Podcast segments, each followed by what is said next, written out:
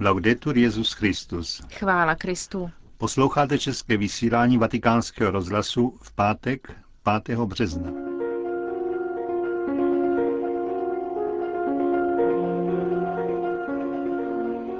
Pravidelná promluva otce kardinála Tomáše Špidlíka, ale ještě přední krátké zpravodajství vatikánského rozhlasu. To vám dnes přinášejí Josef Kuláček a Markéta Šindelářová.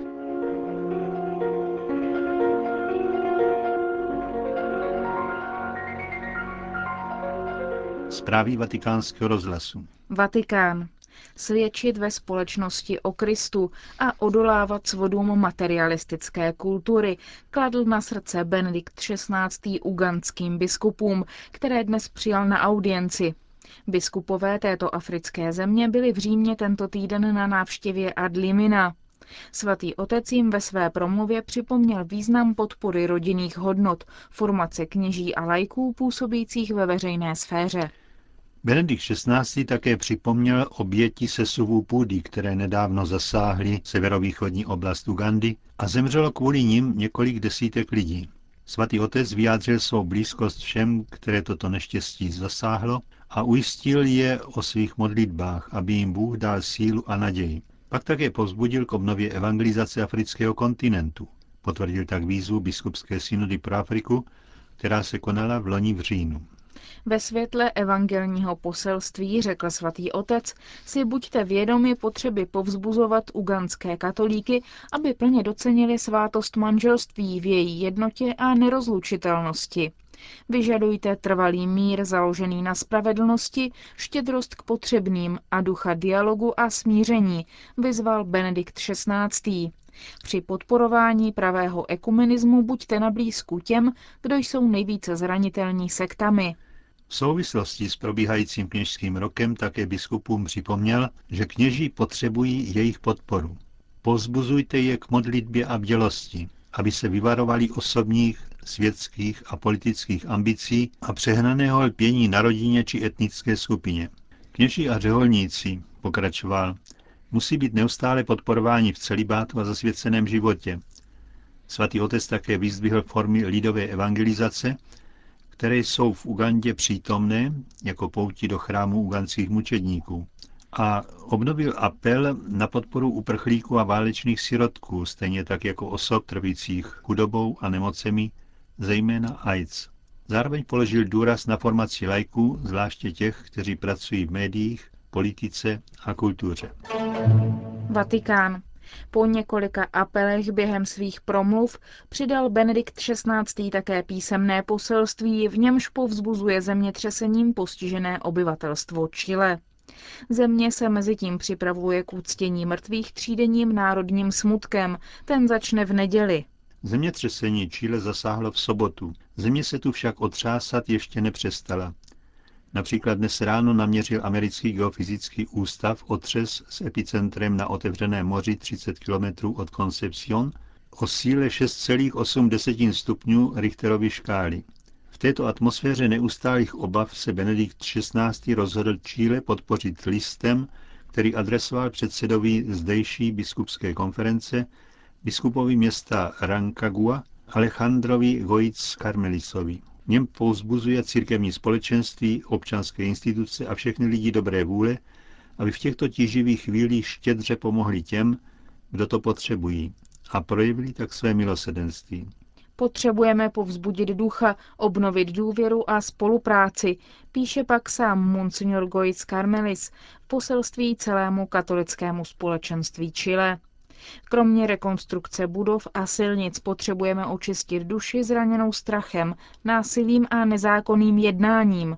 Předseda biskupské konference tak odsuzuje bolestné a nepochopitelné drancování v postižených oblastech. Konec zpráv.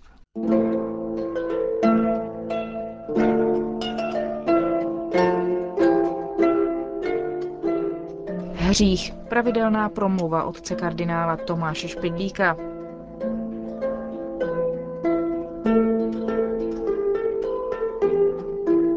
Proč nám v kostele pořád mluví o hříchu? Těch vidíme dost na ulici.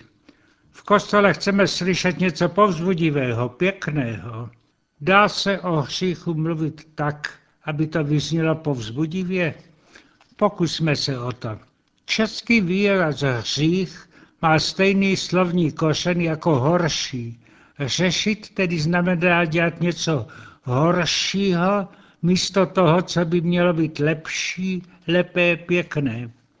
To přece žádný člověk nedělá rád, leda v případě, že musí, že nemá vyhnutí. Nepojedeme horším vlakem, když na nádraží stojí lepší. Horší příležitosti volíme jenom z donucení, s reptáním nebo z nevědomosti. To ovšem není případ hříchu.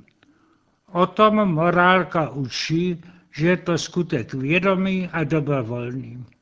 Ale jak se může normální člověk k něčemu podobnému odhodlat? Sokrates a jiní odvážní myslitelé o tom pochybovali. Proto říkají, že to, čemu říkáme hřích, nejhorší zlo, pochází z nevědomosti. Dobré poučení a dobrá výchova může prý všecko napravit. Takové dobré idealisty ovšem podporujeme, přejeme jim mnoho úspěchu. Zkušenost je ovšem po staletí opačná. Ocitají se v arestě synové i z nejlepších rodin a z katolických výchovních ústavů. Jsou to jenom výjimky? Bible nám nedá za pravdu. Nejlepším vychovatelem lidstva je sám Bůh Otec. Na počátku umístil syna do nejlepšího ústavu, to je do ráje, a právě tam už první člověk zřešil. Ale jak k tomu došlo? Právě toto, tato otázka nás dodnes všechny znepokojuje. Jak je to možné? Pedagogové, psychologové, sociologové udávají tisíce návodů, jak zlým skutkům předejít. Je to jejich povinnost, ale také jejich slabost. Bible se netají s přesvědčením, že zlo ve světě, hřích, z kterého to všecko pochází, je velkým tajemstvím lidstva. Bůh a tedy i církev se je snaží ponenáhlu odhalovat. Z všeobecného církevního učení máme po ruce mnoho rad z morálky, kterých používají spovědníci. Ale zastavme se nyní jenom u prvního zjevení zla, jak je podává Bible. Hned na prvních stránkách tam čteme o tom, jak Bůh stvořil člověka a svět a jak sám všecko pochválil, že dílo je dobré.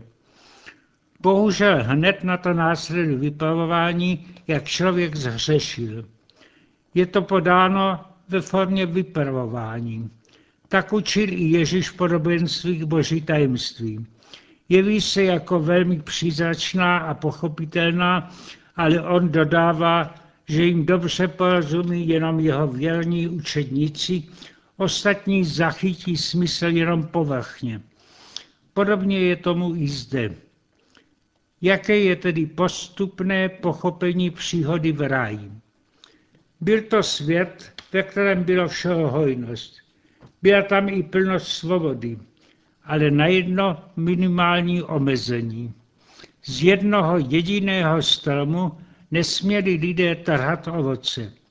Přesně to udělali a stihli je tedy zasloužený trest, ztráta životního štěstí a smrt. Z toho odvozujeme první dojem, jako by jasnou definici hříchu. Přestoupení božího zákona. Protože z toho plyne tak velké neštěstí, Bible a pak i evangelium, i křesťanská morálka se snaží o to, aby vypracovala do podrobností seznam všech božích přikázání, kterými se náš život řídí. Zachovávej všechna a spasíš se.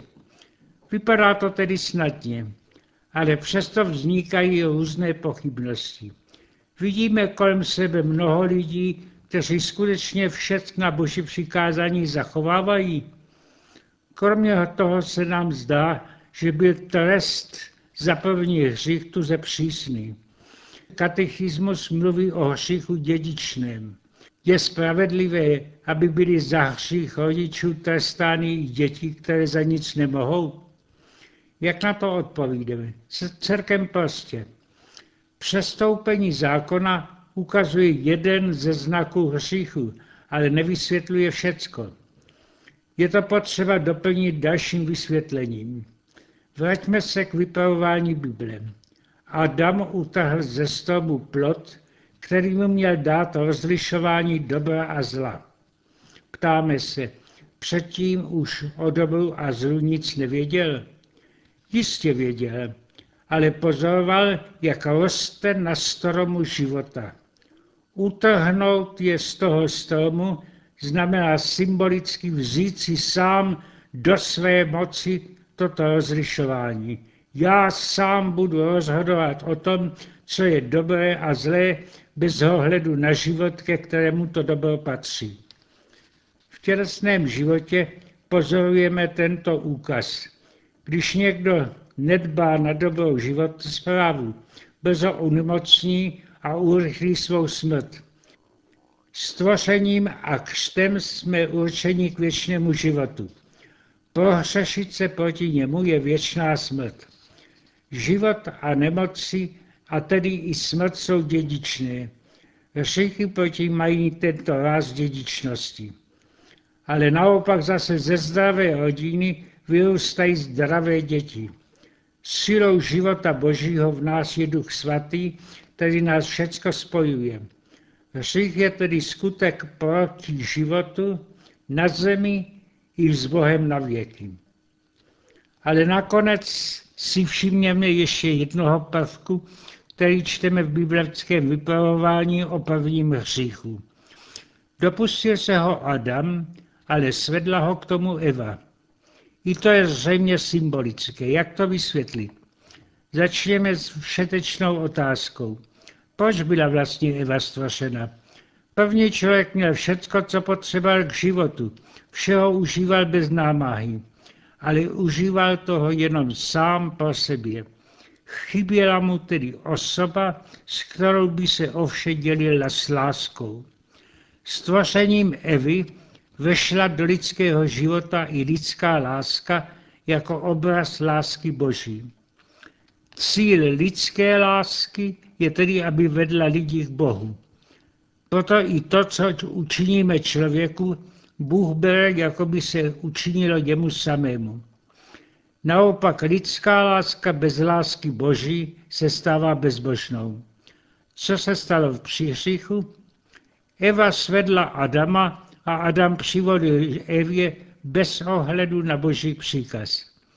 Zapomenutím na Boha ztratila jejich láska svůj dynamismus vedoucí k věčnosti a tak i to, co je zdrojem života, vede ke smrti. Jaký tedy uděláme závěr z této krátké úvahy o biblickém vyprávění? Otvírají se tu nové obzory. Mluvit o životě, o jeho zachování je rozhovor velmi užitečný. Dá se tedy i o hříchu mluvit i velmi pozitivně, když se snažíme pochopit toto tajemství jeho celé souvislosti. Neříkejme, že vidíme hříchy na ulici u zlých lidí. Co je hřích, pochopíme nejlépe na těch, kdo se mu dovedou vyhnout. Je známo, že hřích nejlépe chápou svědci.